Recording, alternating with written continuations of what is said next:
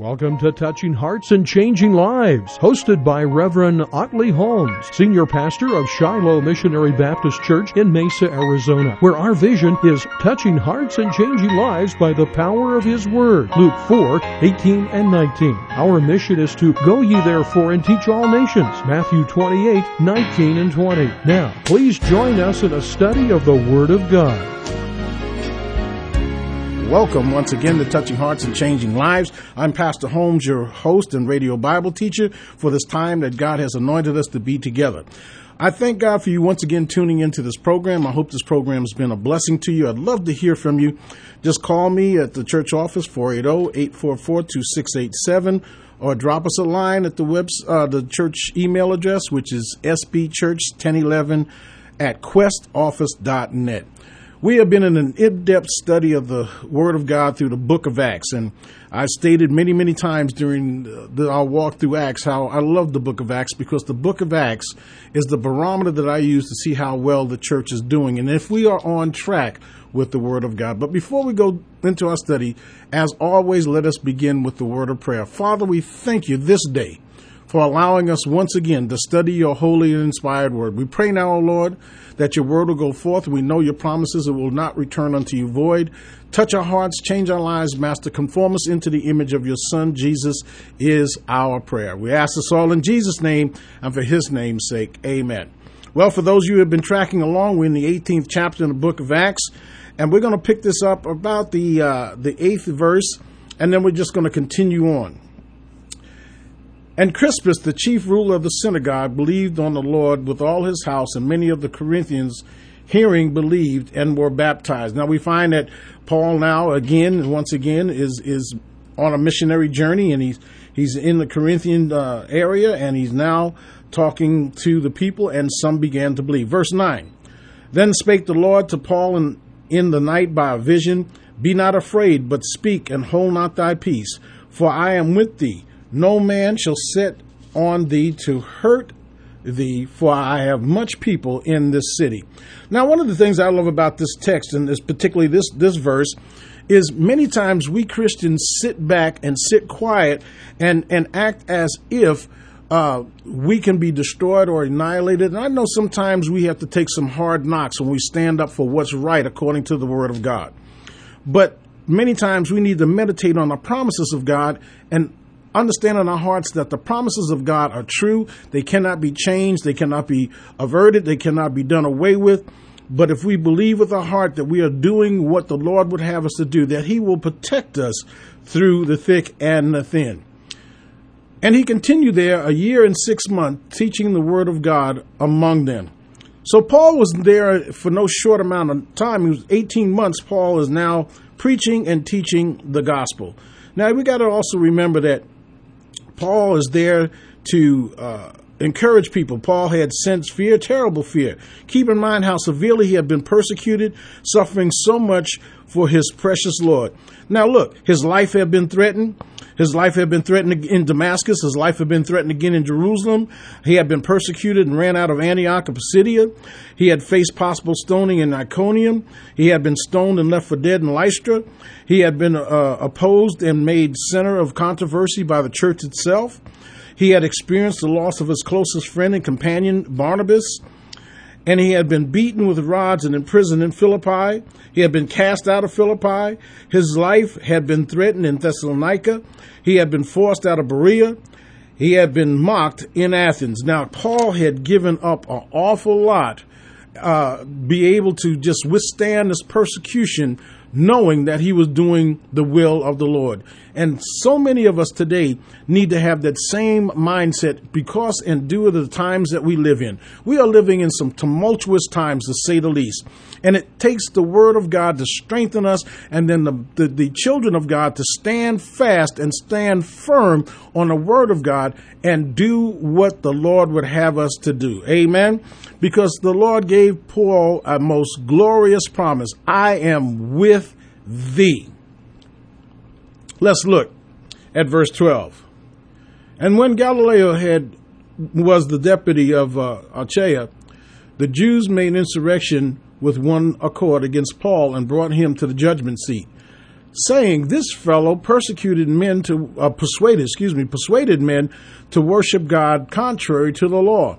And when Paul was now about to open his mouth, Gallio said unto the Jews, If it were a matter of wrong or wicked lewdness, O ye Jews, reason would that I should bear with you. But if it be a question of words and names and of your law, look ye to it, for I will be no judge of such matters. So we find now that this this this judge, this Gallio, had would have nothing to do with these religious folks that wanted to split hairs over what Paul was preaching and teaching. Paul has faithful to the Lord's call. He remained, as we said earlier, for 18 months in the city of Corinth. Uh, and, and so now we find that the Jews were trying to get him done in, if you will, but yet Gallio the, said that he would have nothing to do with this. It says, and he drove them from the judgment seat. In other words, he says, Look, I'm not going to put up with this. Y'all have to leave.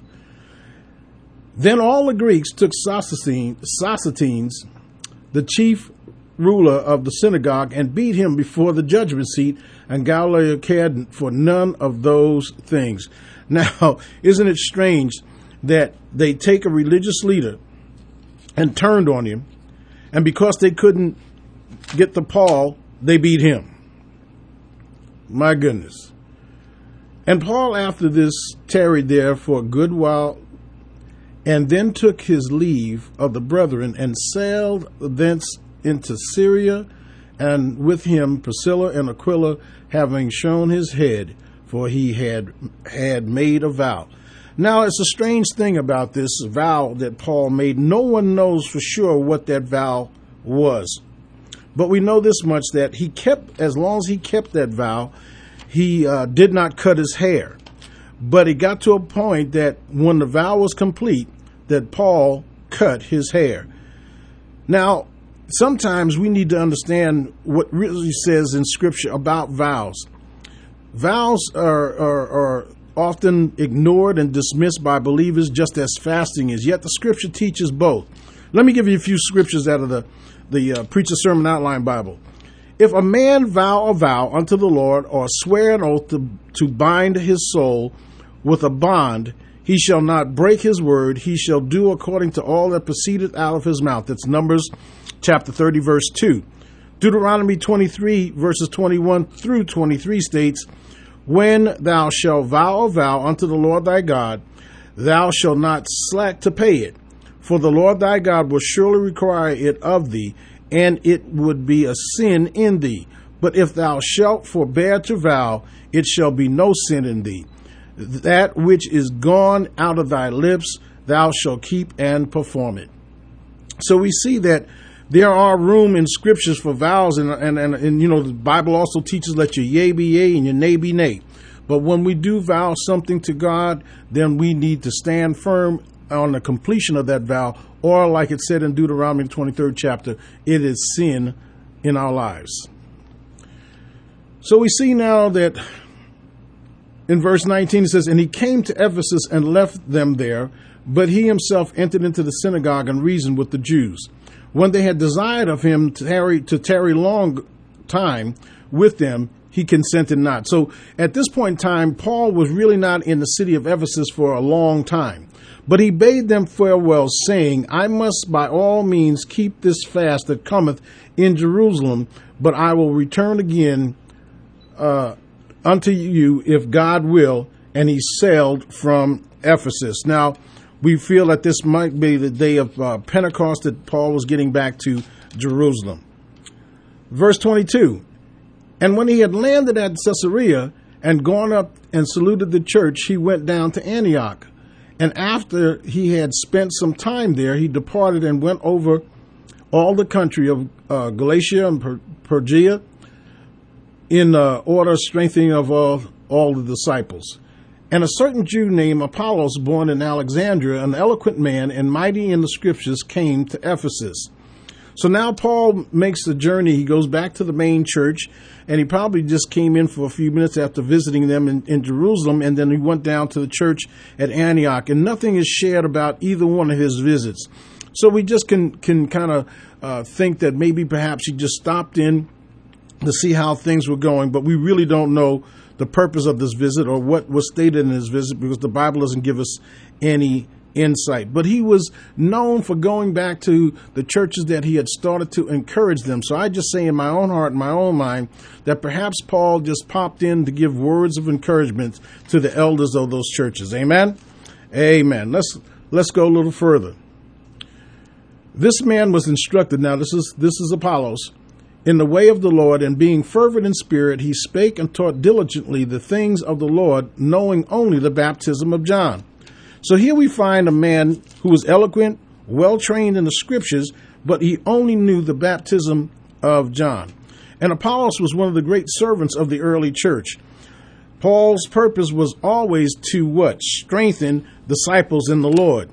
So this strong disciple, this eloquent man, this, this man mighty in scriptures, and the term eloquent man can mean either learned or eloquent. And perhaps uh, I might suggest that uh, Apollos might have had both of those qualities. 2 Timothy 2.15 says, Study to show thyself approved unto God, a workman that needeth not be ashamed, rightly dividing the word of truth. Again, 2 Timothy 3.16 says, All scripture is given by inspiration of God and is profitable for doctrine, for reproof, for correction, for instruction in righteousness. So we need to understand that. Well, my brothers and sisters in Christ, by the clock on the wall, it's time for me to once again wind yet another program down.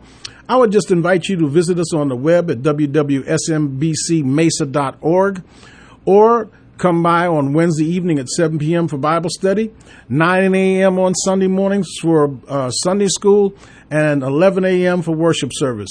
Everyone that comes into our sanctuary lends special credence to our worship service because if you had not been there, our worship service would have been different. Please pray for me as I continue to bring you the Word of God, and I hope this program blesses your heart. May the Lord bless you and keep you. Tune in again next week. Please encourage somebody else to listen in. I love you all. Take care, and may the Lord bless you.